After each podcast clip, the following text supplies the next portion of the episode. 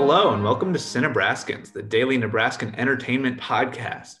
As always, I'm your host, Kyle Cruz, and I'm joined by my co host. Hello, everybody. My name is David Berman. I am the Daily Nebraskans editor in chief for the 2021 2022 school year. Very excited to assume that role very soon.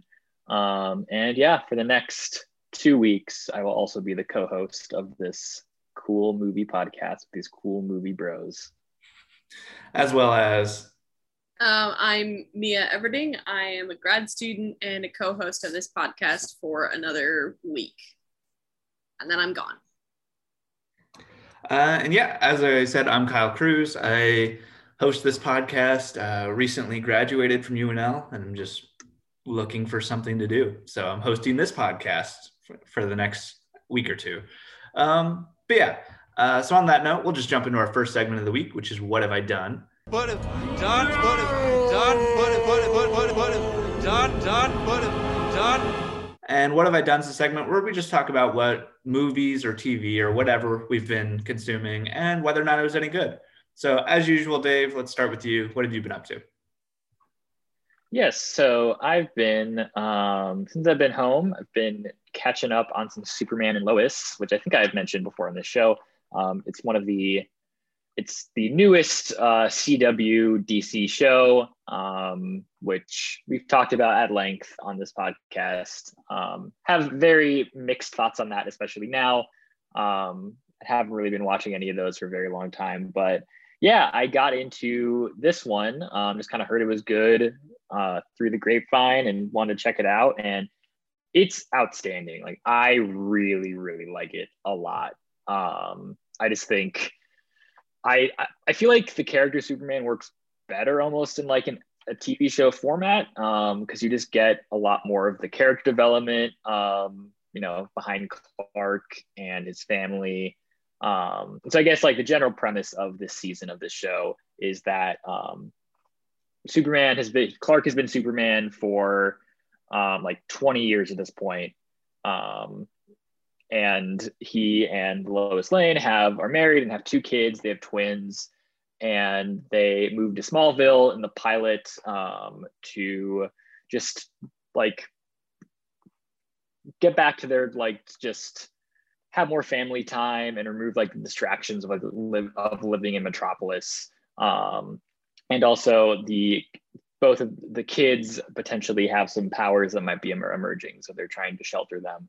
Um, and yeah, and there are various threats going on, and it's really about um, Clark and Lois kind of juggling their responsibilities as parents and their responsibilities as a very busy and important journalist and being Superman. Um, and yeah, it's just really, really good. I think Tyler Hoechlin, who plays Superman, is amazing. He might be my favorite Superman at this point. Um, he, I think he has the kind of aw shucks like farm boy like Clark Kent down, and he also has like the very confident and um, charismatic Superman down. Um, and I think he kind of has like the best of at least the two most mainstream Supermans, which is Henry Cavill and Christopher Reeves. Um, I just think he kind of has the best elements of those two. And he's also given just good material, which which I think has been an issue for many Superman things in the past. So yeah, it's really great. Um, you know, it has definitely has some like wonky CW CGI and, and um, teen angst that they just kind of throw in there for no reason. But overall, it's just really great. And I, I've been very pleasantly surprised by how much I've enjoyed this because I, I think most of the other CW shows are just very bad now. So this one is good. Yeah. Um, so it's from the CW, but where are you watching it at? Yeah, so I've just been watching it on the CW app. They have like all of them for free um, with ads. Um, so I think they have the full catalog of shows. They might they might remove some of the episodes as we get further into the season, but I'm not really. But like I had to catch up, and I was on like episode nine, and they had everything everything one through nine. So, um, yeah, it's it's very readily accessible if you want to watch it. Yeah. Um, one of my complaints so i haven't watched a lot of the cw shows anytime recently uh, but one of my complaints uh, once upon a time was that there were a lot of like filler episodes and a lot of just like villain of the week type episodes. Um, is that really something that they do with this show? Not really as much actually. I think there are you know occasions and moments in episodes where clark gets called to do to stop a shooting or to stop a bank robbery or to just do or save a bus from falling off a cliff or you know classic superman things. But, but it's it mostly has a very contained like arc and really focuses on there's some mystery going on in smallville and there's like a shady billionaire who wants to develop smallville and mine and work and like mine something from the ground in smallville. And it's really about like that mystery. And there's also a um in the first episode there's like this uh, futuristic um, fit like guy in a suit who can like match up with Superman who shows up and and there's a mystery of like who that guy is. And at this point in the show like he's been revealed and that character's really really strong.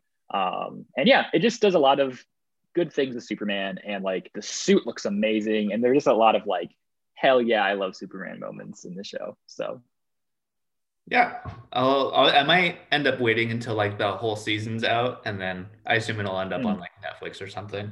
Yeah, uh, for sure. I'll, I'll, watch it there. Um, but yeah, you've definitely got me interested in it. Um, nice. But yeah, yeah. I have a I have a question for Dave. Um, yes. How how old are the kids? Oh, they're both in high school. Um, so they're like I'm not entirely sure what grade they are, but they're probably like sophomores or juniors in high school, it would seem.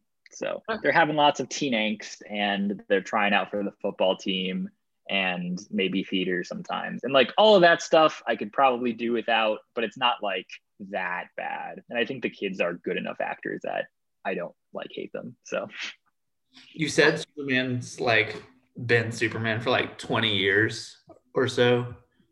Um, so I, I, Googled it just out of curiosity, and Tyler Hoechlin, who plays Superman, is 33 years old.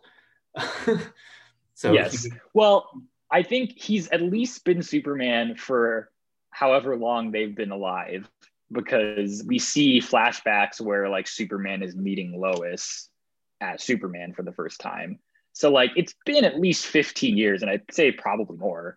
Um, but yeah, there's a lot of and in general, something else I like about the show is that it doesn't really connect to any of the other shows. Like I'm sure they will at some point, but there's just no mention of anybody else, and I like that. Um, there's no like seed trying to seed some crossovers or anything. And I think part of that, and I'm very murky on the timeline here and what exactly is happening, but I know when the um, both of these characters, like Superman and Lois, these actors played those characters on Supergirl and like other various crossovers.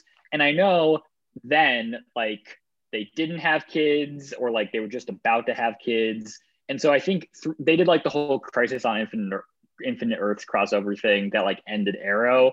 And through that, they just kind of like retconned a bunch of shit. And we're just like, you know, we don't really need to like they just kind of changed whatever. And so it's not very realistic that he um, has only been that he's been Superman for 20 years, but like that's just kind of something that the show ignores. So yeah, they they blurred the lines a bit so they could tell the story they wanted to tell.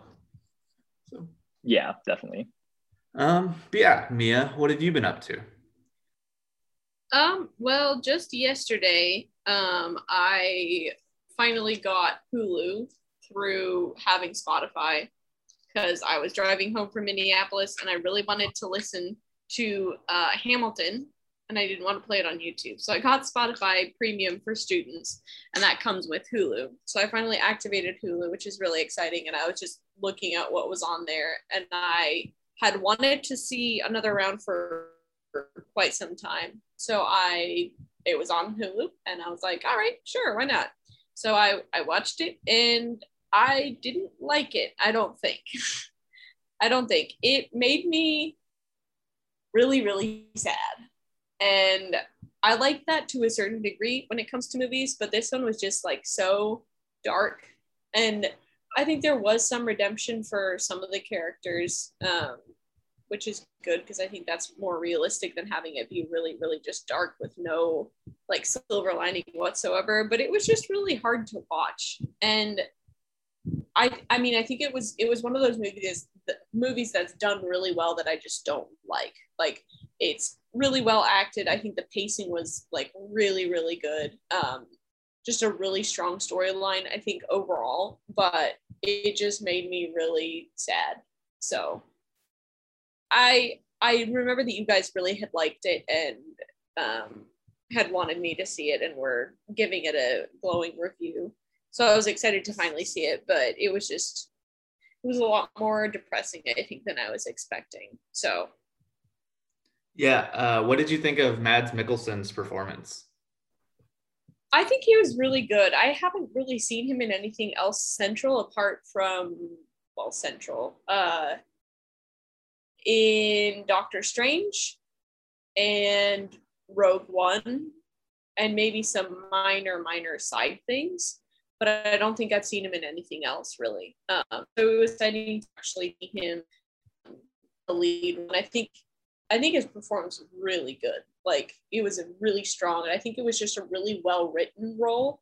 Um, not that he wasn't well acted, but I think Dave, like what you were saying, like the tandem of a really well written character, really good um, plot and script, and then coming alongside with like a really strong actor is just a, a really great marriage. So yeah, I think it was really great.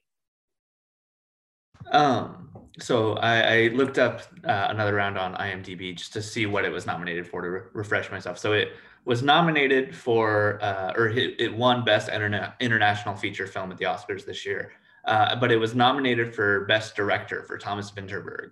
Do you have any qualms or like any just general thoughts about um, those now that you've seen the film?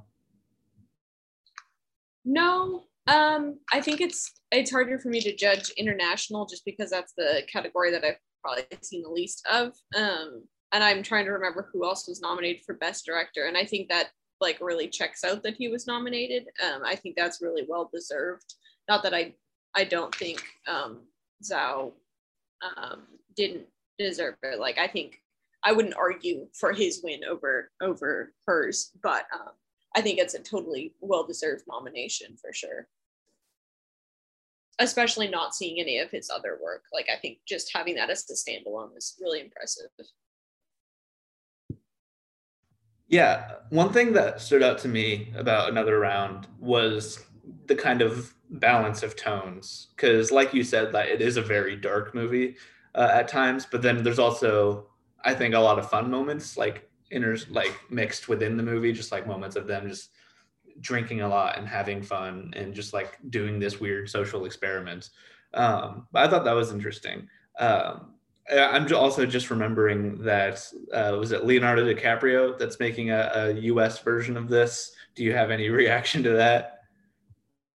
Um, I think it really, really changes the tone to have it set. I mean, I assume it's going to be set in the US. That might be erroneous, but I think it really changes it just because, like, the culture of drinking here is so different because of the legal drinking age versus in Denmark, where I assume it's 18, um, maybe 19. But it, I think it would completely, completely change the story and undermine like the character's motivation for doing this experiment. Maybe I could see maybe having them be college professors, but even so, that's so like not. That's a totally different um, approach to it. Like the kids in in in another round are like studying. They're in high school for a reason because they're really worried about like college acceptance. So you'd have to come up with another like motivation for them. I think so. Not not a fan of the idea of a remake. Like I think it works really well because it has that culture of like maybe more normalized drinking than here in the States where it's just different. And that I hope that doesn't sound like really uh what's the word? Inset not insensitive, but like I can't obviously speak for the culture of Denmark. I'm just speaking for how it's portrayed in that movie. So yeah, dumb, dumb idea. Come on, Leo those are my thoughts. Do you want to talk about your other thing on the dock? Oh, I can momentarily. Um, not that it matters at all. It really doesn't. But I've been watching the Euros uh, recently. It's a big soccer competition. Um, it was supposed to be last year, so it's funny when you Google it. It's like Euro 2020 matches, and so it's funny because it when you look at like when you Google it, it comes up as Euro 2020 and not 2021, but it was postponed uh, because of COVID last year. So uh, they have finished. The teams have finished the first like round. Um, basically. And so today's games were really important for moving on to the next round. And Germany is my team, and they had a really important match today that they needed to either win or get a draw, and they got a draw. So they're on to the next round. But it's fun because I was watching it with my dad. He's a, like a, a soccer coach. He's played soccer his whole life in Germany, is his team as well. And so he was like trying to figure out if they got a certain uh like outcome from the match, they would have to play England. Like if they get third place, they have to play England, but they have to get at least third place to move on to the next round. But he doesn't want them to play England because England's really good. So it's just fun watching it with him because he's like totally analytical about anything. And uh, yeah, I Germany scored to equalize it, which they needed desperately. And I like jumped out of my chair and was yelling. And he was like, Well, hold on, hold on. so it was fun watching it with him. And yeah, that's my soccer update. It's not often that we talk about sports on this podcast. Have we ever talked about sports on this podcast? We've talked about the field of dreams. that's the closest thing. Close enough. Yep.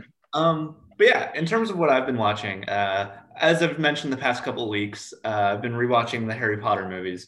Um, and last week I finished up watching watching all eight of the the main Harry Potter movies, and I promised that I would give an updated list on my my rankings of the Harry Potter movies. So I, have got that. I'm pulling that up right now.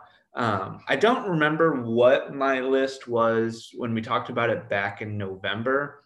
I think I had Deathly Hallows Part One as my favorite, but spoiler alert, it is not my number one anymore. Uh, so, all right, I'm gonna start at the bottom and move up. So number eight, I have, and before I get into this, I think they're all really solid movies. Like literally all of them, I have rated either a three and a half star or a four star on uh, Letterboxd. Like I think they're just very consistent in terms of quality. Um, but in terms of my personal favorites, I've got at eighth uh, Harry Potter and the Order of the Phoenix.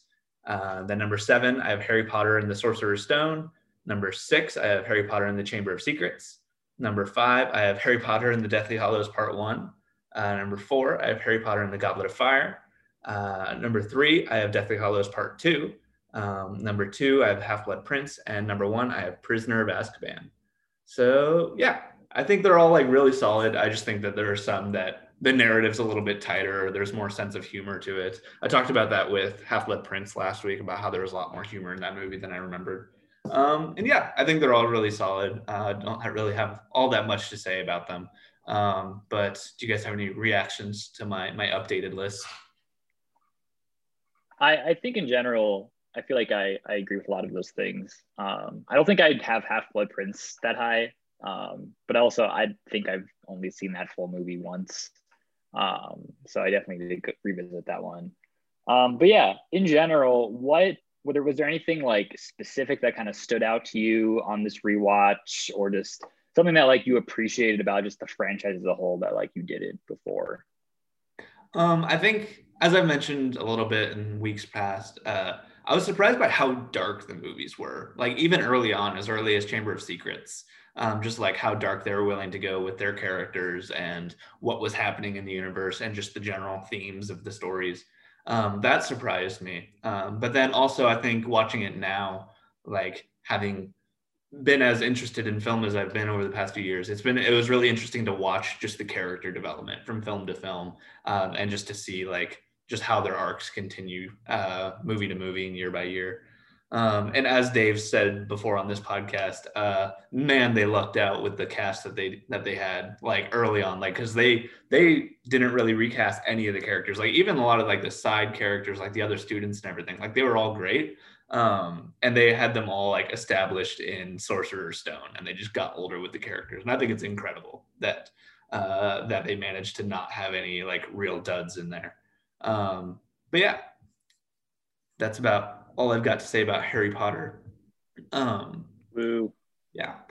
Uh, I also want to just briefly talk about Loki. Uh, can't go into too many details. So, like, uh, episode three of Loki just came out uh, the day that we're filming this um, because these two are losers and have other things to do. They haven't watched the third episode yet.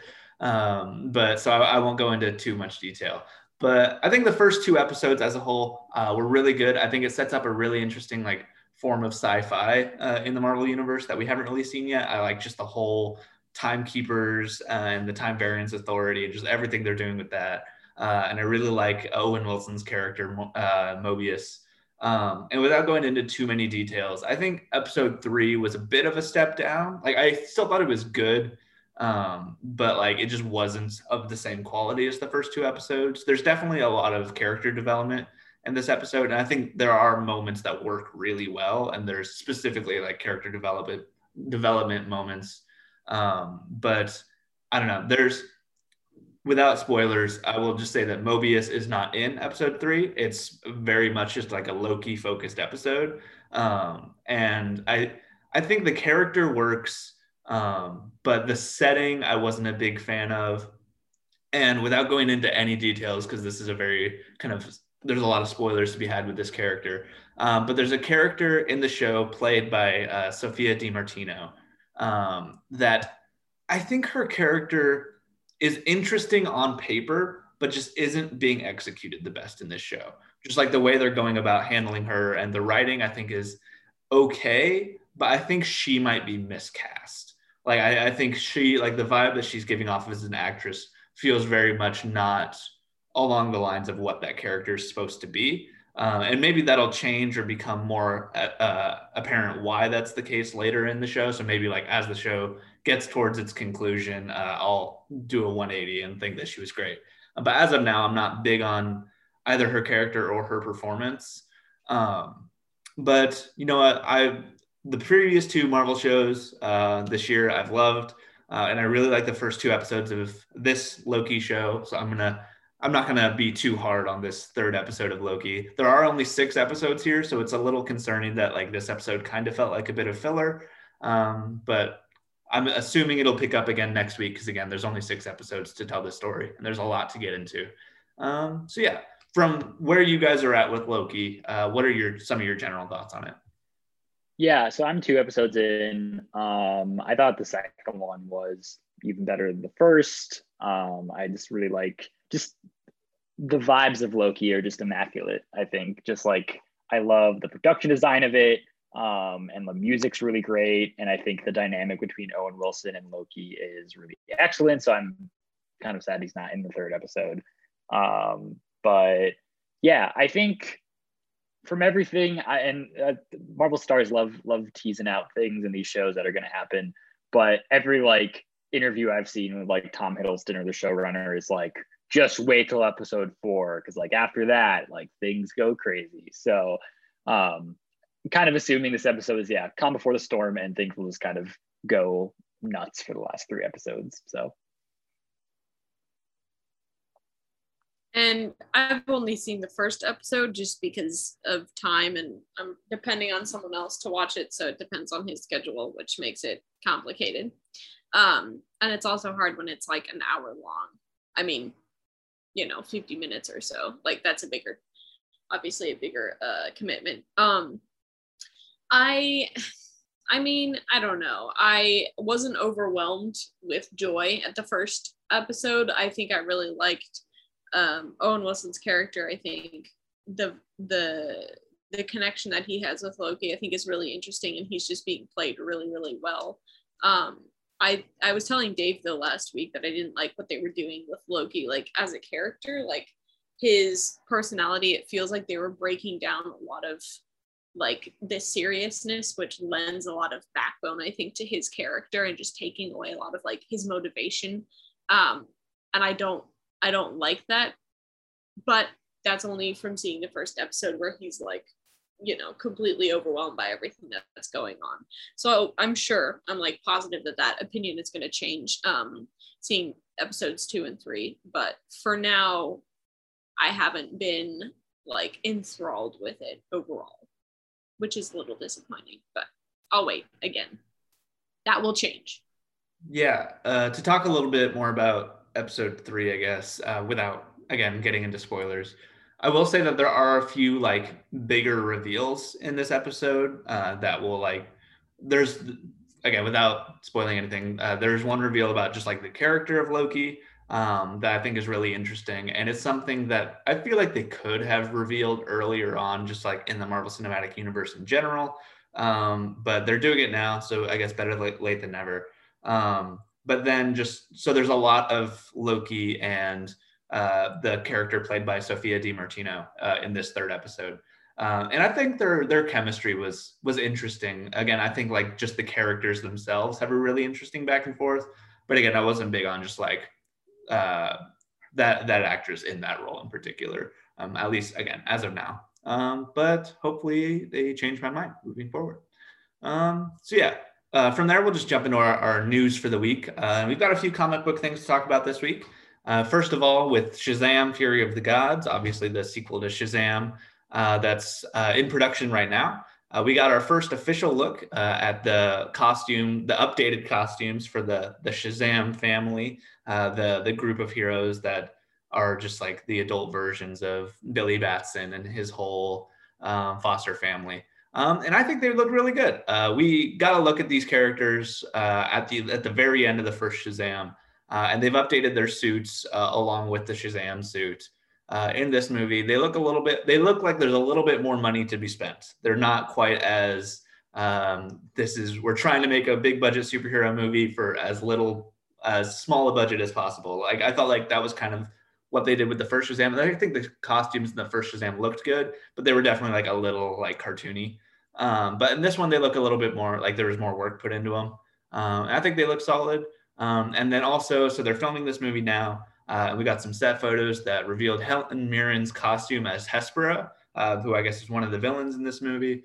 Um, I think she looks really interesting. She looks really like weird and eclectic, and it's just kind of fun that it's Helen Mirren. Uh, and one of the photos that came out is just like her and Shazam sitting at a table in their costumes, just like eating lunch. Uh, I think that's kind of funny. I'm sure that'll be a, an interesting scene. Um, but yeah, just in general, uh, just with this official photo and these set photos, uh, what reaction do you guys have? Yeah, I think it looks really solid. Um, yeah, I think the suits mostly look the same, but just look a little bit like leaner and just more polished, not as bulky and cartoony as you were saying. Um, but yeah, I, I'm really excited about this. I think this is a DC property that I still care about a lot. And I think it seems like they're pretty invested in it, and I'm glad they are, um, considering that the first one didn't make a ton of money. Um, but yeah, I I would I want to see a ton more from this specific universe. So woohoo is what I say. Um, yeah, I mean, I didn't when I when you sent the picture of the suits, I don't think I took a super close look, but I just kind of compared it to the suits in the end of the first Shazam. And yeah, like you were saying, there's been, I think, a big upgrade, um, which hopefully will translate to, I don't know, just a more believable, uh, if that's possible in a superhero movie, more believable feel for for this uh, Fury of the Gods. But again, I am not uh, an expert whatsoever. Uh, and yeah, another DC movie that's currently shooting and that has had a lot of set photos coming out from is The Flash, uh, being directed by um, Andy Andy Muschietti, who obviously did the It movies a couple of years ago. Um, and so they're shooting this movie in London right now, uh, and I guess they're going to kind of use London to double as central city. Um, I guess they're going to be using some CGI to like make it look a little different, so it's not very obviously London. Um, but so we got some really interesting set photos out of this as well. Uh, first of all, we got um, just generally a shot of Barry Allen on the steps of a courthouse. Uh, and the interesting thing about this shot is he's wearing uh, his flash ring. Um, so for those not in the not in the know with the comics, the flash ring is just like this golden ring that he keeps his costume in. Um, and so when he starts running, he, it just like comes out of the ring and goes on him. And it's just kind of like his, just like a thing from the comics that's uh, pretty tied to that character that at least as of where I was in the Flash show when I stopped watching, they had not introduced yet. I'm sure they have, by this point. It's like seven seasons in or something. Um, Dave is sh- shaking his head yes, so I'm assuming they have introduced it. Um, but I'm just glad to see that's in this movie. Uh, I think it's a, an interesting concept. Uh, but then also the big news here is that we got our first look at Michael Keaton's Bruce Wayne uh, and Sasha Calle's uh, Supergirl. So Bruce Wayne, I think Michael Keaton looks great uh, on on the set for this movie. It looks like they gave him a hairpiece that is more matching of the way he looked in the Batman films from 1989 and uh, in the 90s. Um, but I think he looks great. He looks very stylish. He has a pretty cool car. Um, and then Sasha Calle's uh, Supergirl, I think also looks really interesting um, because so she has the same like Superman logo design as Henry Cavill's Superman, which I think is interesting. So I'm curious to see like what how they handle her character and if she's tied to Henry Cavill's version of Superman at all, or if it just kind of happens to look similar if she's from a different universe. Um, but I think her costume looks really solid. I really like how it. Uh, I like the red coming over the shoulders and everything. Um, and there's some wider shots that have her uh, in the cape and everything. And I think the cape looks really solid. And just generally, she looks like a very kind of powerful super being. Um, and so, yeah, I'm I'm on board for this. I'm really curious to see how they tie these characters into this movie, um, and I'm hoping that we get more set photos or just more looks at this in general. I think The Flash is very quickly becoming like my most anticipated DC movie, just in general. Um, so yeah, have you guys seen uh, these set photos, and what did you think of them? Yeah, so I think as I've said before, not a fan of Ezra Miller's Flash. Um, and but I do love the Flash as a character, and and Andy Muschietti was really great um, directing the hit movies. Um, and I, I just feel like I have a lot of questions about this movie, about where it's going to go, both in like good and bad ways. Like I don't really know exactly what to expect from this, even though they've already revealed a bunch of characters who are going to be in it it just seems like there's a lot going on, and I think that could be really cool. I think they could do a lot of really cool things with Supergirl and bringing in Michael Keaton's Batman and also having Ben Affleck in this. But I also think it could be just like kind of a mess and just kind of a here are a bunch of cool characters, and then the Flash is also here. Um, so yeah, I I'm definitely very interested in this, and I love Michael Keaton as Batman. So like, very hyped for just that reason alone. But yeah, I think this all looks good. And I think once we get like actual footage, I'll be more excited. I do not have many thoughts because I'm not a fan of this universe or these characters really. But um, I looked it up and I like her hair. Then that's all I have to say. um, so yeah, our next uh, bit of comic book news uh, comes from the world of Sony Spider-Man spin-offs. Um, and this time we're talking about Silk, which last time I heard about this, uh, I was under the impression that they were making a Silk movie. Um, Silk is just like another adjacent Spider-Man character, like that, yeah, has Spider-Man powers. If I'm remembering her correctly, I don't know a lot about the character, um, but uh, the news this week is that this, instead of being a movie, it's going to be a live action television show um, that's going to be uh, premiering through Amazon Prime. And they have tapped uh, Tom Spezialy, or Spez, I probably pronounced that wrong, but that's the way I'm going to pronounce it. Um, so they have tapped him to be the showrunner. Uh, and previously, he has worked as an executive producer on both The Leftovers and uh, The Watchmen show that was on HBO Max uh, last year, was it? Or the year before? I don't know. It's at some point in the past couple of years. Um, I don't know much about this character, and I have not watched any of those shows. Um, I'm just vaguely interested in this. I'm curious to see what a Sony developed live action superhero show looks like. Is this connected to like their their Venom universe that they're building out or not? They haven't really said. Um, so I'm curious to see how this turns out, but I'm not necessarily like excited about it at this point. Um, are you guys at all interested in this Silk TV show? Eh, I, I'm very lukewarm on any Sony Spider-Man things that happen that aren't into the Spider-Verse. Um, but yeah, I mean, I feel like a Spider-Man adjacent TV show could be kind of interesting. Um, but yeah, I think yeah, I'd be interested to see if this is part of the the Venomverse or whatever they're calling it. Um, Kyle, as an aside, I'm not sure if you had heard this, but on um, the Weekly Planet, which is a podcast that Kyle and I both like to listen to, um, they called uh, this universe the Sony Pictures universe of Marvel, also known as Spum. So I think we should just call it Spum from now on because I think that's pretty funny. Um, but yeah, I, I, don't know if this is part of anything, um, but it could be good, I guess.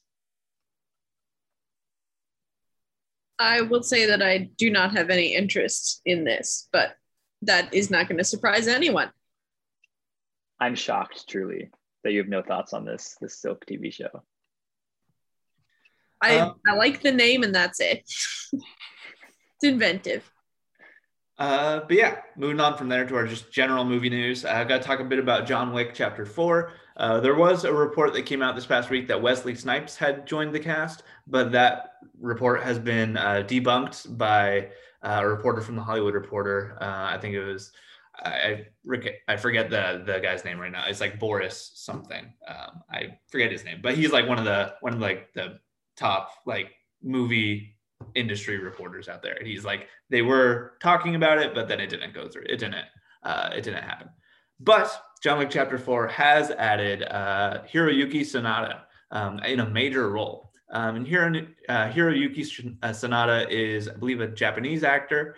Um, and he's most well known for, he was just in Army of the Dead. He was the guy that hired them to like go to the hotel. Um, but then he played Scorpion in Mortal Kombat this year. He had a small role in Westworld. Um, he had a very small role in Avengers Endgame. He was the guy that uh, Hawkeye as Ronin goes and kills at like the beginning of the movie, which I'm still upset because he's like a really good actor and he's been he's been in a lot more things. Like he was in uh, the Wolverine and Lost and like a bunch of other stuff. He's a really good actor, um, but then he just has this tiny role in Avengers Endgame, and I kind of wish that they had done more with him. But that's an aside um, yeah, he's been cast in a lead role uh, in John Wick Chapter 4. And so I am very excited about that because, again, he's a great actor. He's great at action sequences. And obviously, John Wick is pretty well known for Jackson's action sequences. And this John Wick Chapter 4 cast just keeps building week by week. So I'm I'm a big fan of the John Wick movies, and so uh, it checks out that I am excited for John Wick 4. Um, do you guys have any reaction to this? Do you like this actor? Does it get you any more or less interested in John Wick Chapter Four?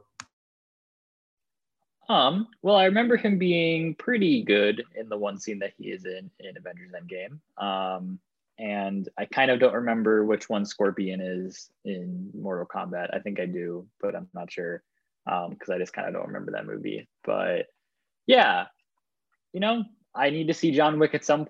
And so I'm intrigued by this fourth movie. Um, and so I'm sure I will just watch all three right before that fourth one comes out. So I probably would say that this doesn't change my level of interest because I also have not seen any of the John Wick and I really truly do not have any interest because I just don't like excessive violence. It makes me sad. So I will probably not be watching it anytime soon. John Wick is pretty violent, so I can I can confirm that. Um, but yeah, moving on from there, uh, we're going to talk about uh, Ari Aster's next film. So Ari Aster, uh, if you don't know, directed Hereditary a few years ago and then Midsommar. and he's currently working on his next film for A24. It's called Disappointment Boulevard. Um, and according to Deadline, project details are being kept under wraps, but the plot is described as an intimate, decade spanning portrait of one of the most successful entrepreneurs of all time. Um, but the reason it's in the news this week is because, in addition to Joaquin Phoenix, who joined the cast a while back, uh, the film has enlisted Nathan Lane, Patti LuPone, uh, Amy Ryan, and Kylie Rogers. Um, so, yeah, as with I feel like every film Ari Aster does, and it's probably going to keep doing as his become as he becomes a more well-known name. Um, it's got a great cast. Uh, I'm really curious to see what Nathan Lane does in this because um, I don't know, he's not a name I would have picked to be in an Ari Aster movie. Um, but I'm very curious uh, see what this movie is. Um, as I've mentioned before, I think Ari Aster is definitely a talented director. Like I think that is indisputable. I haven't personally been a fan of the the two films that he's done so far, but I think like the filmmaking talent is yeah un- inarguable. Um, but yeah, Mia, you in particular are, are a fan of Ari Aster's work. So what's your reaction to this cast and this just movie in particular? Well, I think I always get excited when there's a new A24 movie because I will like 95% sure see it no matter what it's about or who's in it or who's directing it. Um, and because it's Ari Aster, that makes me more excited. Um, I'm a big, well, hmm, I'm a big fan of his style. I can't say that I would ever watch Hereditary or Midsommar again just because they're so deeply affecting um, and just they're a lot to get through. Um, but I also am a big fan of Joaquin Phoenix and I have seen work, I think, from, well, at least Amy Ryan, and that's, and that might actually be it. Um, so I can't really speak to the rest of um, the new actors who've been added. But um, I mean, I'm excited for this definitely. And I'm excited to see kind of how Ari and uh, Joaquin like work together and just seeing like the acting style, I think, especially from Joker um, seeing how that kind of comes out in in an Ari Aster and an A24 film. I'm just super excited. I don't have too many thoughts on this because I've not seen any of Ari Aster's work, but um, yeah, I like Nathan Lane and Patti LuPone, so cool, cool beans, you know. Um, yeah. So moving on from there, uh, we got another Disney live action animated movie adaptation in the works. Uh, this time it's Snow White. Uh, it's being directed by Marc Webb, um, and production's expected to start in 2022. Um, but the big news is that they have cast the lead role of Snow White, and it's going to be Rachel Zegler, um, who I have not seen in anything yet. Uh, she seems to be like an upcoming big star that isn't a big star yet, because she has like one of the lead roles in West Side Story later this year. Um, and then she's also part of the cast of Shazam, uh, Shazam uh, Fury of the Gods, which is shooting right now. So she's on set working for that right now. Um, and yeah, she's been cast as Snow White. Um, it's hard to react to that casting because I haven't seen her act in anything, but I don't know. I think I'm not dying to see a live action adaptation of Snow White, and maybe it'll be good. If it's good, cool. I'll enjoy it, but I'm not particularly like excited about it. I think the casting of Rachel Zegler is interesting, um, and that's probably like the most interesting thing about the project right now. But I don't have too much of a reaction to this. Um, do you guys have any thoughts? Yeah, I think I think it's interesting that yeah, I mean she's getting a lot of pretty big roles um, for someone who hasn't had um, her movie debut yet, so she's not really a big star yet. Um, but hopefully, this is a good sign that Hollywood executives seem to already know that West Side Story is going to be good and that they're like, we want to capitalize on this. So hopefully, that's what that means. And I'm not just grasping at straws. Um, but my only other thought on this is that Hollywood has already perfected um, the Snow White formula with 2012 Snow White and the Huntsman. So I don't think they should even try anymore. Um, yeah, I think I was just looking up her Wikipedia, yeah, because she really hasn't been in anything that has come out yet. Um, and I saw that she was in a play, like her high school's play of Beauty and the Beast. She was Belle, and then she was Ariel in The Little Mermaid. So I I bet that that certainly uh, goes to I don't know is in her favor for playing like another Disney character. Um, I am. This is just I was thinking about it yesterday while driving, and you know she her mother is like Colombian, so she's Colombian American. Like she is not white. And literally the whole shtick with Snow White is that it's like her skin is as white as snow, her hair is as black as ravens, her eyes are as blue. It's something that's blue. Like, are they going? I have the sneaking suspicion that they're going to give her a different name, like a name, name instead of Snow White, um, and like explore that because they can't bank on her being like Snow White. I don't know. Those are my thoughts. Uh, this kind of reminded me of a of another news story that came out this week that I haven't added to the doc, so we don't need to talk about it too much. Um, but the Little Mermaid uh, live action film, directed by Rob Marshall, is currently shooting, uh, I believe, in Spain. Um, but uh, there were some set photos that came out from that, um, and we saw uh, Halle Bailey as Ariel um, in these set photos, and yeah, I think she looks pretty good. I think it's the sequence or it is going a sequence in which like she's on land for the first time and it looks like she's kind of so like in the if you guys remember in the animated Little Mermaid, like she kind of just washes up on the beach, and then Prince Eric comes, and then that's just kind of immediately where they go. And it looks like they're having her be on land by herself a bit first, um, and just kind of like exploring and just like seeing what the human world looks like. And I think that's really interesting. Um, and Halle Bailey looks good in the role. In the role, there's some people complaining that her hair like isn't as red as they want it to be. It's like, but that's a small thing. Like it's kind of unnatural to have just like straight like sharpie red hair um but i think her hair looks really good um and yeah i'm just generally looking forward to it have you guys seen any of these set photos um um i haven't and i tried a quick twitter search and i could not find anything so i will after we're done i'll try finding them and sending them to you guys they, they look pretty good um i'm just yeah we'll see how this movie turns out uh, it's got Lin Manuel Miranda doing music for it, so that's cool. Um, but yeah, moving on from there, uh, we got some news about the the our most anticipated. I feel like I make this joke every week, but I, I, it's a joke that I enjoy making. Uh, our most anticipated movie of the next few years, uh, the seventh Transformers movie. Um, and so the this new Transformers movie, um, it's been officially titled Transformers: Rise of the Beasts. Um, it's going to be coming to theaters in June of 2022. So June 4th specifically. So we're already less than a year away from this movie coming out. Um, it's going to be set during the 90s, uh, starring Anthony Ramos and Dominique, uh, Dominique Fishback. Um, and a quote from the art uh, from the press release about all of this says that it's going to take audiences on a 90s globe-trotting adventure and introduce the Maximals, Predacons, and Terrorcons to the existing battle on Earth between Autobots and Decepticons.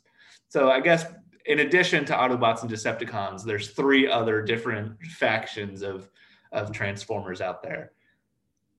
Sure, why not? I don't know. I don't really care about this movie. The Transformers movies, specifically the um, the most recent one. Uh, I don't even remember what it was called, um, but it's pretty garbage. Um, and I will say one thing working in this movie's favor is the fact that Michael Bay is not directing it. I don't remember who's directing it off the top of my head, but I know it's not him. So yeah, maybe it'll be good, but probably not. Do you guys have any reaction to this? I've never seen any Transformers things. Um, so no, but maybe that since Anthony Ramos is in this, maybe maybe I will I will go watch this one, but I'm not not quite sold. I will just completely echo Dave and say that big big fan of Mr. Mr. Ramos, but I have not seen a Transformers movie and I don't intend to anytime soon. Don't really like cars, don't really like monsters that much. But um, but can we can we robots. interest you in yeah, first of all they're robots and yeah, I mean you might not like cars and monsters, but can we interest you in car monsters, you know? Maybe maybe the combination will be what pushes you over the edge. Unless there are big sharks involved, I want nothing to do with it. One of the one of the uh, Autobots in these movies does turn into a big dinosaur, though. So he turns into a big big old T Rex that breathes fire. so oh, well, that's not biologically correct. So that's a little annoying. a robot. It's a robot no. dinosaur, Mia.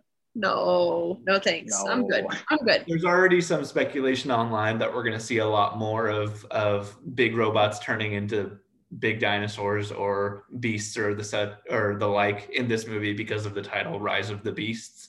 Um, I don't know. Maybe it'll be a lot of explosions and really expensive visual effects. I'm sure. Um, so yeah, moving on from there. Uh, Harrison Ford is so obviously shooting Indiana Jones five right now. Um, and I feel like in a news story that nobody wants to hear, but nobody's like surprised to hear, uh, he hurt himself uh, rehearsing a fight scene for this movie. Not much, not many details have been given about what the extent of his injuries. Apparently, it's just he hurt his shoulder in some way, um, and so he's out of production for a bit, and they're just going to film scenes without him in them for right now um, until he is back in filming condition, I guess. So yeah, don't have much to say about that. I guess wish a speedy recovery to Harrison Ford. Um, do you guys have any reaction to this? You know, I it seems like he has a he has a knack for getting hurt on set because he shattered his leg filming Star Wars, I believe, um, and he's almost crashed planes multiple times, and so I just think someone needs to be like, hey, listen, Harrison, just maybe take it a bit easy. You know, like just be you are you are a treasure. Um, and we want to make sure that you don't accidentally severely injure yourself through acting or doing stunts or doing anything. So uh, how old do you guys think Harrison Ford is, just off the top of your head? Well, I know he's going to be 80 when the new one comes out. So I'm going to say like 78, 79. He is 78. That is that is correct. Okay. He turns 79 uh, on July 13th. Um, I guess birthday. Happy birthday to him. Um. So yeah, uh, moving on from there, uh, Scarlett Johansson. Um, so obviously, starring in the upcoming Black Widow, which releases here in like two weeks. We're, we're getting pretty close to that. Um, but she is continuing her her partnership with Disney by producing and starring uh, in a film about the Tower of Terror. Uh, so the Tower of Terror, I believe, is a is a Disneyland ride um, that I think recently was converted into a Guardians of the Galaxy ride. I don't know if it's still a Guardians of the Galaxy ride.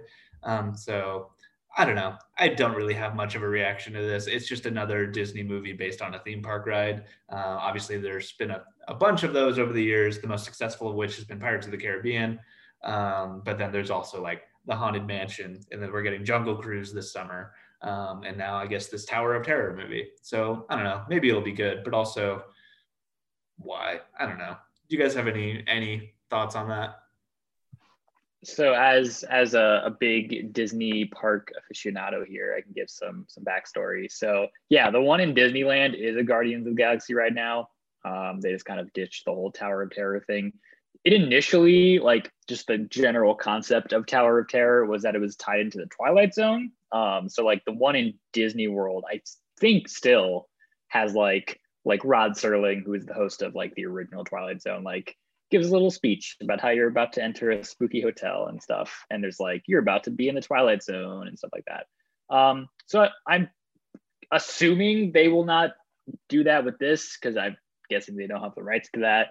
Um, I think Paramount has the rights to that. Um, but yeah, I think this could be interesting. Apparently, there was a um, TV movie of this in 1997 based off of Tower of Terror um, that I've never heard of until just now researching this. So yeah, I feel like it'll just be like I think they made one with like about haunted mansion with Eddie Murphy that was not good, and so I feel like it'll just be like faux spooky um, Disney movie that isn't actually anything. So, you have any thoughts on this, Mia?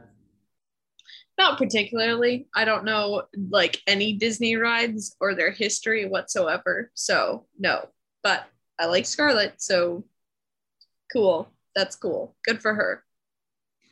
Yeah. Um, I just think this whole like making Disney movies based on Disneyland and Disney World rides thing is really weird. I don't know. Maybe that's because so I've never been to Disneyland or Disney World or anything. Just haven't experienced that. So maybe I'm maybe I'm missing out. But also, I think it's just weird to sink that much money into something to just advertise your theme park. But I guess they do make a lot of money from their theme parks. So Don't know. Uh, moving on from there, uh, we got the news that Jerry Seinfeld is directing and starring in a Netflix film called Unfrosted, which is about the invention of Pop Tarts. Um, his quote, uh, this news just came out just came out today, and his quote was that he was stuck at home watching endless sad faces on TV, and I thought it would be a good time to make something based pure on I thought it would, this would be a good time to make something based on pure silliness. So we took my Pop Tart stand up bit from my last Netflix special and exploded it into a giant crazy comedy movie.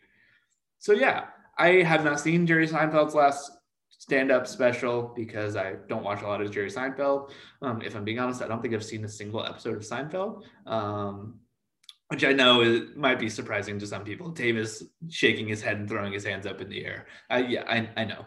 Um, but so yeah, I guess we're just getting a weird Pop Tart comedy movie starring Jerry Seinfeld and directed by Jerry Seinfeld. So I'm sure it'll be interesting for sure. I'm sure it'll get some buzz. But yeah, do you guys are you looking forward to this? Speaking of buzz, I hope this is as good as the B movie, which was Jerry Seinfeld's last movie that he was in, I believe.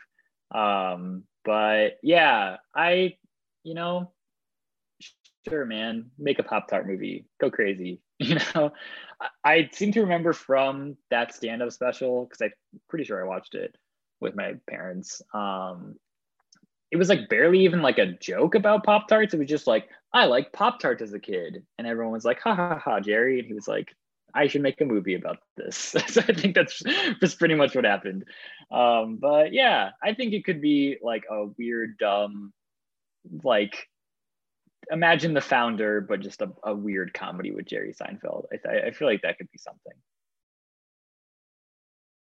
I have almost no thoughts. Again, no one is surprised. Um, I also have not seen like anything with Jerry Seinfeld in it. I don't think I've even finished the B movie. So, well, really, how how dare you miss that pillar of cinema?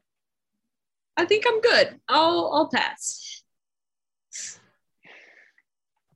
Yeah, so moving on, uh, we got a bit of TV news. Uh, first of all, just a general Disney Plus story. Uh, they made the announcement that all Disney Plus original series are officially shifting to Wednesday release dates uh, as of July. So this is going into effect here in just a couple of weeks. Um, yeah, so I, and they were they did note that this is only for Disney Plus TV series. Any original movies going to Disney Plus will still premiere on Fridays. Um, I think this is just to clear Fridays now that movies are starting to come back. That way, the whatever the buzz of that movie of the week is, it doesn't over uh, overshadow whatever's coming out on Disney Plus that week. So like, I don't think Marvel would want to be airing a show, uh, an episode of like Hawkeye when like Shang Chi comes out or something like that. I think they would on on different dates. Um, so yeah, I think this makes sense. Uh, I think the the Wednesday release dates for Loki. Um, I will say have been like I feel like a bit of my anticipation over the week is is gone, and maybe that's just the fact that it's the third Marvel show that we've had this year, um, but or maybe it's the fact that it's Wednesdays instead of Fridays now. Um, I don't know. It doesn't bother me too much, um, but do you guys have any any strong feelings on this one way or the other? Not really. I think it makes sense. Um, I mean, if you think about it, it just means that we will technically get all of the Marvel shows two days earlier than we were going to. Um, so that's big news. Um, but yeah, not not too many other thoughts besides that. Yeah, I mean, I don't really have any thoughts either. I think I was more surprised, like at the beginning, or like whenever it was that you sent out that um, announcement, Kyle. But since then, like thinking about it, like it makes a lot more sense. And honestly, it doesn't really make that much difference to me anyway, because I end up seeing the episode like days or sometimes weeks after it comes out. So it doesn't make that much of a difference to me. Yeah, and one other Disney Plus story I wanted to quickly mention uh, deals with Peter Jackson's uh, upcoming documentary about the Beatles. Uh, it's called The Beatles Get Back. So basically, the news here uh, is that instead of it being a documentary, it's now being turned into a docu series. It's going to be a three-part docu series that premieres on Disney Plus Thanksgiving weekend. And the way they're doing the release is like I don't know what days it's going to be, but like uh, they're basically doing one episode a day for three days. Um, so like I assume like the Thursday of that week you'll get the first episode, the Friday you'll get the second one, and Saturday like the third one or something along those lines. Um, so yeah, I'm really excited about this docu series. Um, the sneak peek they released earlier in the year I thought was really good, uh, and obviously I'm just a big fan of Peter Jackson and the Beatles. So I don't think there's anything uh, that's not up my alley about this. Um, but do you guys have any? Are you looking forward to this docu series at all? Um, and does it being a series rather than a big long documentary change your feelings about it one way or the other? You know, um, I think I didn't really see this, but um, I heard a lot about his documentary about World War One a few years ago, um, and I heard that was really great. Um, and that was like restoring old footage um, in a similar vein as this. So yeah, I think this could be really interesting. Um, yeah, I kind of like that it's in the form of a docu series. So that to me that says that there there will be a lot of length and substance to it, and like enough that that's too much for like just a movie. Um, but yeah, yeah, I like the Beatles, and I can I can I can get behind this. I I think um, it definitely is a good idea to like shift it to what it will be like this this format of uh, of three parts. I think that'll appeal to a lot more people. Um, and I don't know if how much that will affect like viewing overall. Um, but I don't think I'm like especially excited for it or or not excited for it. Like it'll probably be a thing that maybe I put on my watch list and then years later I realize I haven't watched it. So maybe not the best person to ask just because yeah, I tend to do that. I'll put things on my watch list and then never like ever get around to it because I just watch the same things over and over. I uh, can can relate to that. my, I feel like my watch list is always getting longer, um, and yeah, um, yeah. So moving on from there, we got two trailers to talk about this week. Uh, first of all, we got the trailer for Pig, which is a new A24 movie starring Nicolas Cage, in which he's a, a truffle hunter whose pig gets stolen, and he's just going around looking for his pig. And the movie it looks very dark. Um, it looks very kind of self-serious, but like in a good way. Um, and then obviously we got the trailer for the Suicide Squad as well. Um, so this is the the second full trailer, or I suppose the third full trailer we've gotten for the Suicide Squad at this point. Um, I think it's a pretty solid trailer. I wasn't like blown away by it by any means. I feel like it's a lot of the same kind of like vibes that we've gotten from the previous two trailers. So I don't really have a lot to say about that. Otherwise, then I'm excited about it. We're only a month and a half away from uh, this movie's release, so yeah, woo, woo for that. Um, do you guys have any any thoughts on either of these two trailers? Are you are you excited about either of them? You know, I think I think Pig looks very compelling. I don't know if it'll be good, but it'll. I think it'll be something. Um, I, I think just the concept of Nicolas Cage looking for his truffle hunting pig is a very is a very delightful thing. Um, but yeah, I think I liked the Suicide this Suicide Squad trailer better than the other ones. I think it just gave you a better sense for like what the plot was and just generally what's going on. Um, and I just like the jokes that were in it. So yeah, I'm really excited for it. It's in like yeah, a little over a month now, which is kind of crazy, but yeah, very exciting. Um, well, I have not seen either trailer of these. Um, I'm not. I don't think I've really been tracking Nicolas Cage the last couple of years, so I haven't been really interested in what he's what he's doing. Um, and I also have not seen the first Suicide Squad or um, the what's it Harley Quinn movie. Can't even think of it. Uh, Birds of Prey. There we go. Uh, so again, not not really looking forward to it. Like not really counting down the days until Suicide Squad comes out. But I'll be interested in hearing your reactions. So that's that's the amount of uh, amount of interest that I have linked to it. Uh, does the fact that Pig is an A24 movie get you interested in it at all? It does a little bit, definitely. I'll I'll be sure to like actually watch the trailer and then I'll gauge my interest. But um, so yeah, I guess from there we'll just jump into our main topic for the week. Um, and as we had alluded to last week, our main topic this week is we're going to be talking about the best movie villains. Uh, obviously, last week we talked about the worst movie villains, so we thought this week we would do the other side of that coin and just talk about which movie villains we think are the the top of the top. Um, so yeah, we've all got uh, our own little lists made of some some great movie villains that we can talk about.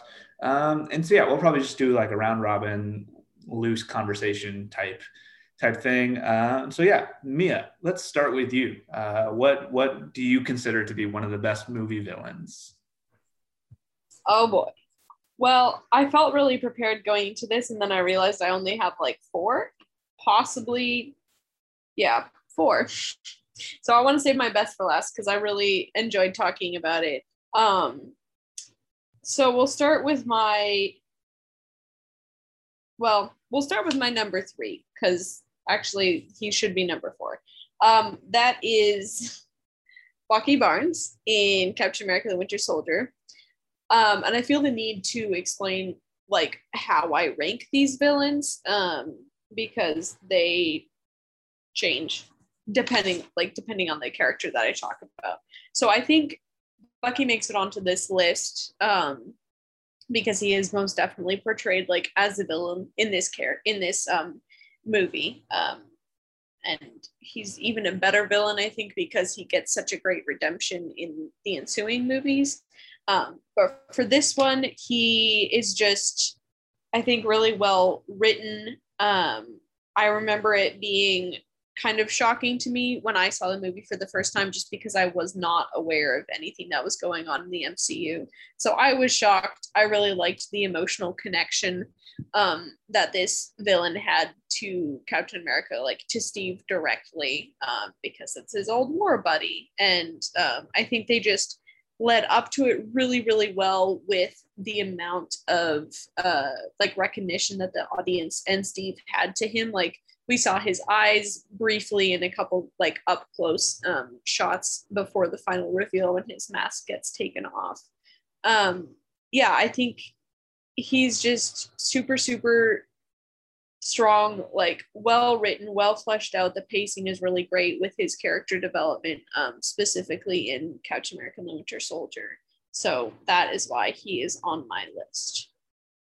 Yeah, um, I think that's I think that's a really interesting pick because like I wouldn't have really like yeah that's just not one that came to mind for me just because like obviously since Bucky has become like a hero in the MCU at this point that I often like forget even though Winter Soldier is my favorite MCU movie I forget that he was really kind of like a villain in that movie and yeah I think Sebastian Stan did a pretty good job.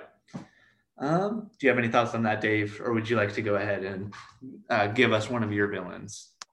I'm I'm ready to, to to to pop one out right now. So let's uh let's let's let's get it going. Um, I'll I'll start my list off. I don't know why this was the like one that came to mind, but like like last week where I had a very specific one for worst villains with um, Mr. Freeze uh, from Batman and Robin.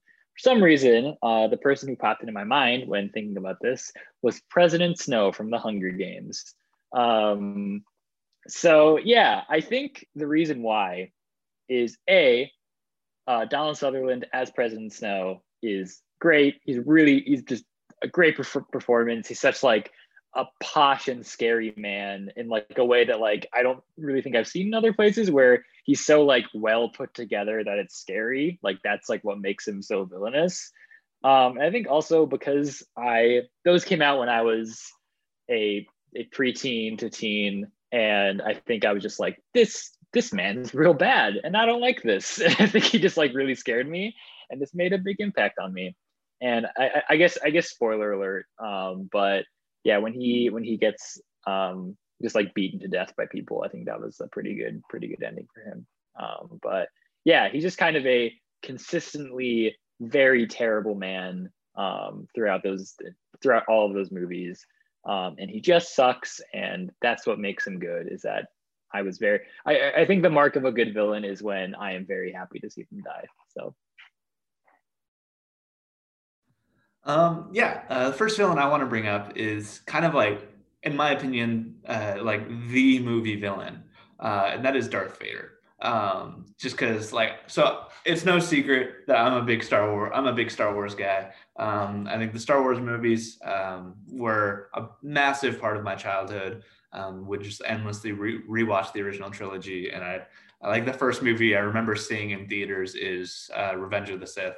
Um, but yeah darth vader in the original trilogy is just like such a menacing character. Um, and just whether it's the suit or the way uh, david prowse uh, like portrays the physicality of the character or james earl jones voice um, or just like the way that all three of those things come together make for just like an absolutely kind of terrifying villain who in the first star wars you only see like he only has like 10 minutes of screen time in the first star wars. Like he's barely in it um, but yet he's just such an like an overarching um, like menace of the of those original three movies.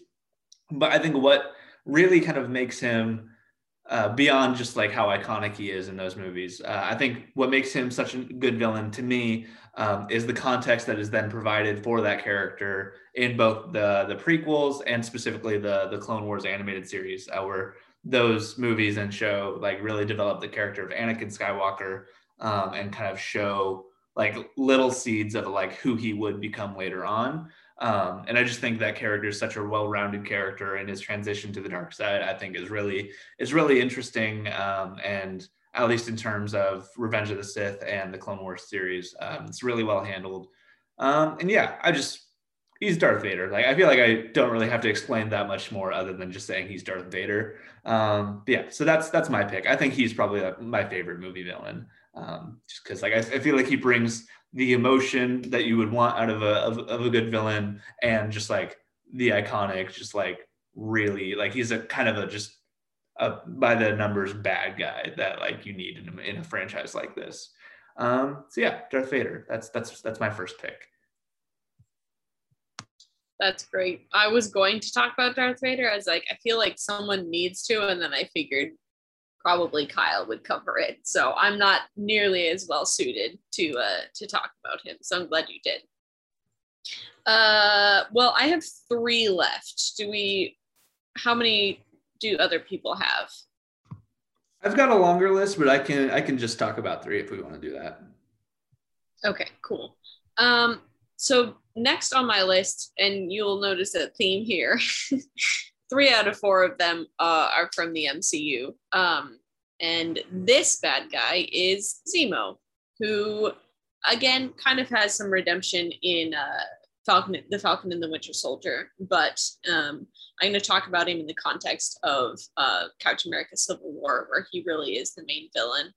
Um, I think what I wrote down here on my list is that he was kind of the first villain to really point out the flaws in the Avengers, at least that we saw in the MCU, where he was. Um, I mean, that was really the beginning of like the conflict, obviously, Civil War, the conflict that you see within the Avengers, but it really lent a lot of, uh, I think, humanity to the movies overall, and that provided like a lot of emotional weight, I think, both to the movie overall and to Zemo's character, because he's definitely like portrayed as someone who you can't really relate to, but I think when I like was sitting down and thinking about my list, um, I try to think of like how I relate to the to the characters um, and the villains specifically, and just seeing like their motivation for for everything. And he, Zemo, really like ultimately just wanted revenge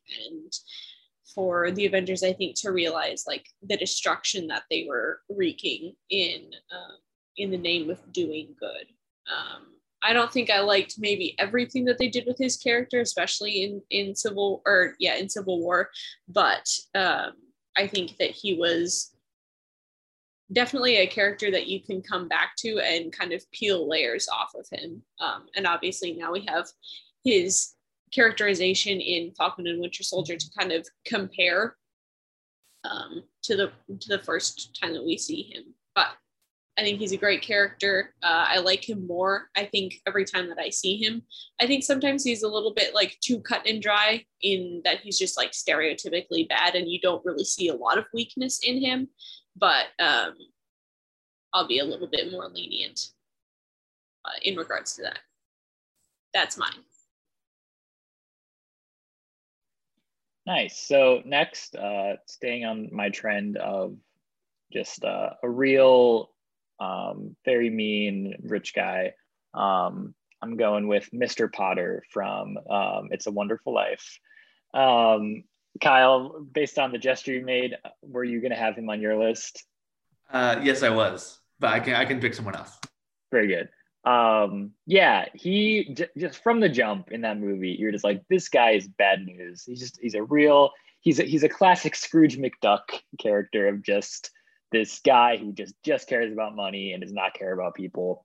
But I, I feel like he kind of goes beyond that villain stereotype and is just a very good foil to um, George Bailey, who really just only cares about family and people and doesn't really care about material possessions. Um, and how uh, Mr. Potter just tries to tempt him throughout the movie and, and tries to get dirt on him by saying, Hey, like I I will buy out your business or I'll pay you to just like leave me alone and not let me exploit people. Um, and yeah, he I, he is what kicks off George Bailey's spiral that leads to him meet, meeting his guardian angel and realizing what life is worth. Um, and he doesn't really have like he doesn't really get what he deserves but because I think the last time we see him is when George Bailey just runs by his office and is like, "Merry Christmas, I love my life," um, and he's like, "You're going to jail," and then we just don't see him again. Um, so I, I, like to think in an alternate ending he just keels over right after that. And that's that's the end of him um because he's very old. But yeah he's i i love that movie. And i feel like he is a semi cartoony but it's like very good villain that that is a very um, good part of that movie. Yeah i uh, agree. Um, uh, mr potter was also going to be on my list uh, just because yeah he's just such a um, just a kind of generic, but in a good way, just like mean guy. Like he just kind of doesn't care about anyone, and he's just in it for the money. Um, and that actor, I don't know the name of that actor, but he does he does such a good job in that role. Um, but yeah, uh, I guess the next villain I'll bring up is is HAL 9000 uh, from uh, 2001: A Space Odyssey. Um, kind of for similar reasons as as Darth Vader just because he's so iconic. Um, but I just think it's just a really interesting concept. Like that movie, that movie is so weird. Like it's just so like out there and like just like from like such an outside perspective and just it's so grand. And then to have just kind of like one of the villains in it just be this just AI, just like this tiny little like thing um, that's just kind of a very monotonous voice that does such like I don't know, just such terrifying things and such like it can instill like such fear in you just through like saying hello. Like it's just the fact that Stanley Kubrick was able to to make that happen, and especially um, in the '60s, uh, in in a time so obviously like the way technology has gone since, like it's a villain that is kind of ahead of its time. Like it's it's not really like anything we'd seen before that point, or at least not done nearly this well before that point.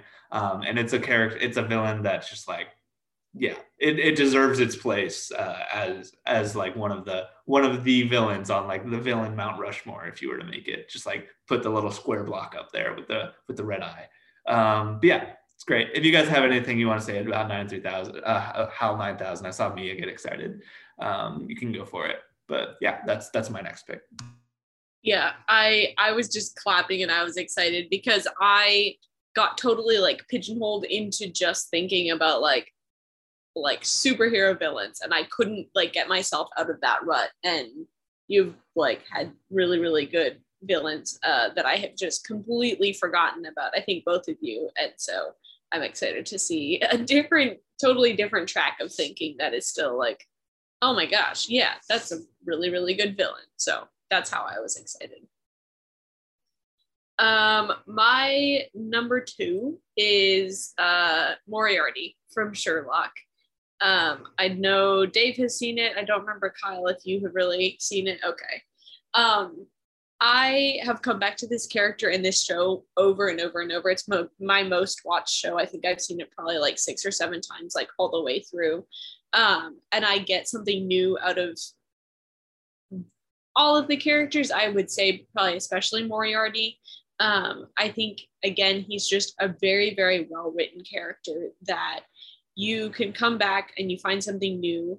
Um, just really multifaceted, and there's not really anything likable necessarily about his character. Like he's purely bad. Like he's a psychopath. There is nothing inherently likable in his character. You don't feel any remorse for him, really, or if you do, you're like, eh, I shouldn't feel like this. But I think it is the combination like the best of both worlds when you have like incredible writing and incredible incredible acting um, from andrew scott coming along together and just like the best casting. I think that show has the most like hands down best casting i've seen like in a production like overall in, in a long time. Um, and i think he's just such an interesting character and he's played so well. So, and he's like through and through a villain. Um, probably one of the most famous villains of all time, I would say, when you like look at literature in general. Um, and I think they did him so much justice in just getting a really, really captivating actor who's like super charismatic and just like carried the role so well. I think he's so cool. Well, not cool. I think he's a very well acted, well executed character. That's it. Very good. Yes, I I think I had mentioned on the show. Um, I think was it last semester. Now it's kind of crazy, but um, I had watched uh, Sherlock for the first time with my roommates, and yeah, he really stood out to me as just such a great part part part of that show. I kind of wish we got more of him because he's really just in one season for the most part. He's kind of he's mentioned and he's is present in other seasons, but he's really only the main villain for one. Um, but yeah, he's really good. Um, and so yeah, I will yeah go into my last one, which is one I had kind of written as a joke, but then thinking about it, I think it's actually a pretty good pick, and that is the shark from Jaws. Um, so yeah, I think, like Mia said, I think I I was kind of just thinking of people villains, but robots can be villains too, as Kyle said, and so can sharks. um, and yeah, I think what's so great and timeless about Jaws, and Kyle and I did a whole episode about Jaws last year, a year ago now, which is kind of wild. Um, so if you want to check that out, you can. But yeah, because of the budgetary and technical limitations of the time and of that production, you don't really see the shark for a lot of it. And I think that's what makes it so scary is that you just kind of get this sense of how big and how menacing it is without really actually seeing it until the third act of the movie. Um, and yeah, there's just such great tension um, to that character of the shark. The shark has its own theme that is, of course, iconic and um, yeah, it's just I, I think for movie antagonists, it has to be like in conversation for that Mount Rushmore, as Kyle mentioned. So. Yeah, I was also going to talk about the the shark from Jaws. So that's that's the second one you've beaten beaten me to the punch with, Dave. Um, but yeah, I guess next one I want to talk about is Killmonger uh, from Black Panther. Uh, Mia looks like she was either going to talk about it or like that she that she missed it. She's that's my number one. I have a whole list of things about him. If you want, I have others on my list that I can defer to if you want to talk about Killmonger. Go ahead. It'll it'll make it more interesting because I'm I'll cover it fully.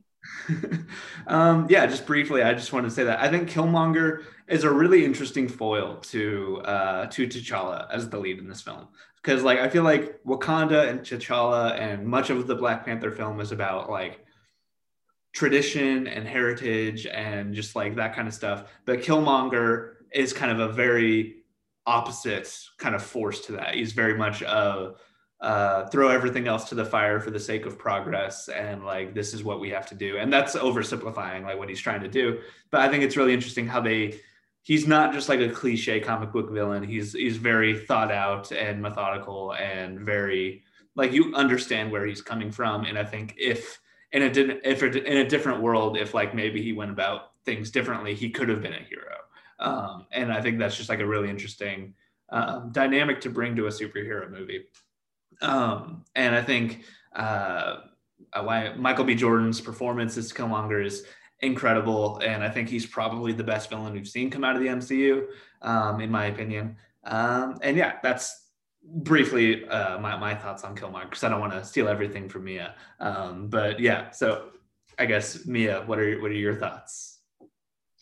Um, yeah, I I mean you kind of like touched on everything I think I would say. Um, and yeah, I'll struggle to find different words I think to describe him, but I think again, I've said this so many times, but I rank villains like in terms of how I think realistic they are and how you can find yourself in their flaws. Um, and that's what makes something someone like realistic and kind of drives the story forward. Um, and I was just thinking like his motivation really for like overthrowing T'Challa and um, you know being on the throne of Wakanda is like it is a good it is for a good cause. It's for sharing you know the vibranium with um, people in need or um, underrepresented people people of color like in i think in the united states specifically but i think he like kind of touches on like different parts of the world. Like that's in the underlying i think the root of that of his reason is like for good for the advancement for like bettering the cause of of um, people of color especially black people. And like that reasoning in that movie in the time that it came out i think was just such a good coupling and such like amazing self-awareness i think for the writers and the director and um and michael b. Jordan in how he he portrayed killmonger's character. Um i think they they walked a very fine line in like making him like just stereotypically bad and not relatable and just like that comic book like that's clearly a villain. Um, and they played that really well with like trying to make him make you empathize basically with his character. Um, i think i've come back to that movie time and time again and just been like blown away by how much empathy i feel for him um, and i think they handled his demise like so well I think the first time I saw it, I was like, he's going to make it. It's going to be great. He's going to work alongside T'Challa and it's going to be good. But I think they did his character justice in like letting him have that death, um, seeing the sunset. And yeah, I'm just blown away. I think every time that I watch that movie, like he is such, such a good villain. Um, and he plays off of T'Challa like so well. Yeah. So good so so good. I wonder if he's like as good in the comics or if that was really remarkable for that movie to um, portray him in that way. But again, I don't know anything really about the comics, so that's just going off of the movie character. Yeah, so I think we've all done three potentially. Um, right? Yes. So I can just run through my last few real quick. Um, um, so yeah, I had uh, Biff from Back to the Future, um, very cartoony, but um, quite good, I'd say, quite memorable. Um, Hans Gruber from Die Hard, um, just A plus Alan Rickman, Alan Rickman performance. Um, also had Norman Bates from Psycho. Feel like don't need to even say much about him because he's just pretty good. Um, and yeah, also had Heath Le- uh, also had Heath Ledger's Joker. I feel like that's like a top tier villain, but I, I think there's just like what is there even to say about him? So I just didn't mention him. Um, and my last one, which is kind of a joke, I just wrote Society in Joker. Very good. Um, yeah, the rest of my list, uh, I also had Heath Ledger's Joker on here. Um, I had Scar in The Lion King. Uh, then uh, Dave had already mentioned him, but I had Mr. Potter uh, from It's a Wonderful Life and the Shark from Jaws.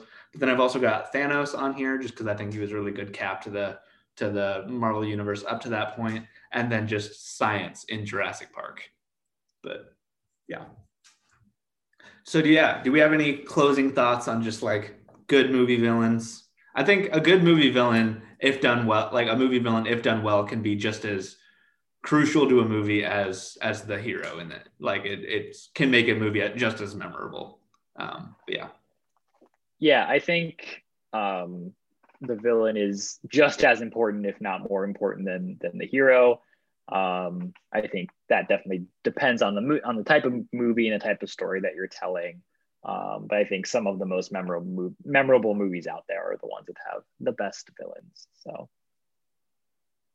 yeah, and I find that like at least in the MCU, like the weaker movies have the weaker villains, and it's like someone that you have immediately forgotten about, or you've forgotten like their motivation and their their plan overall, just because they're yeah forgettable overall.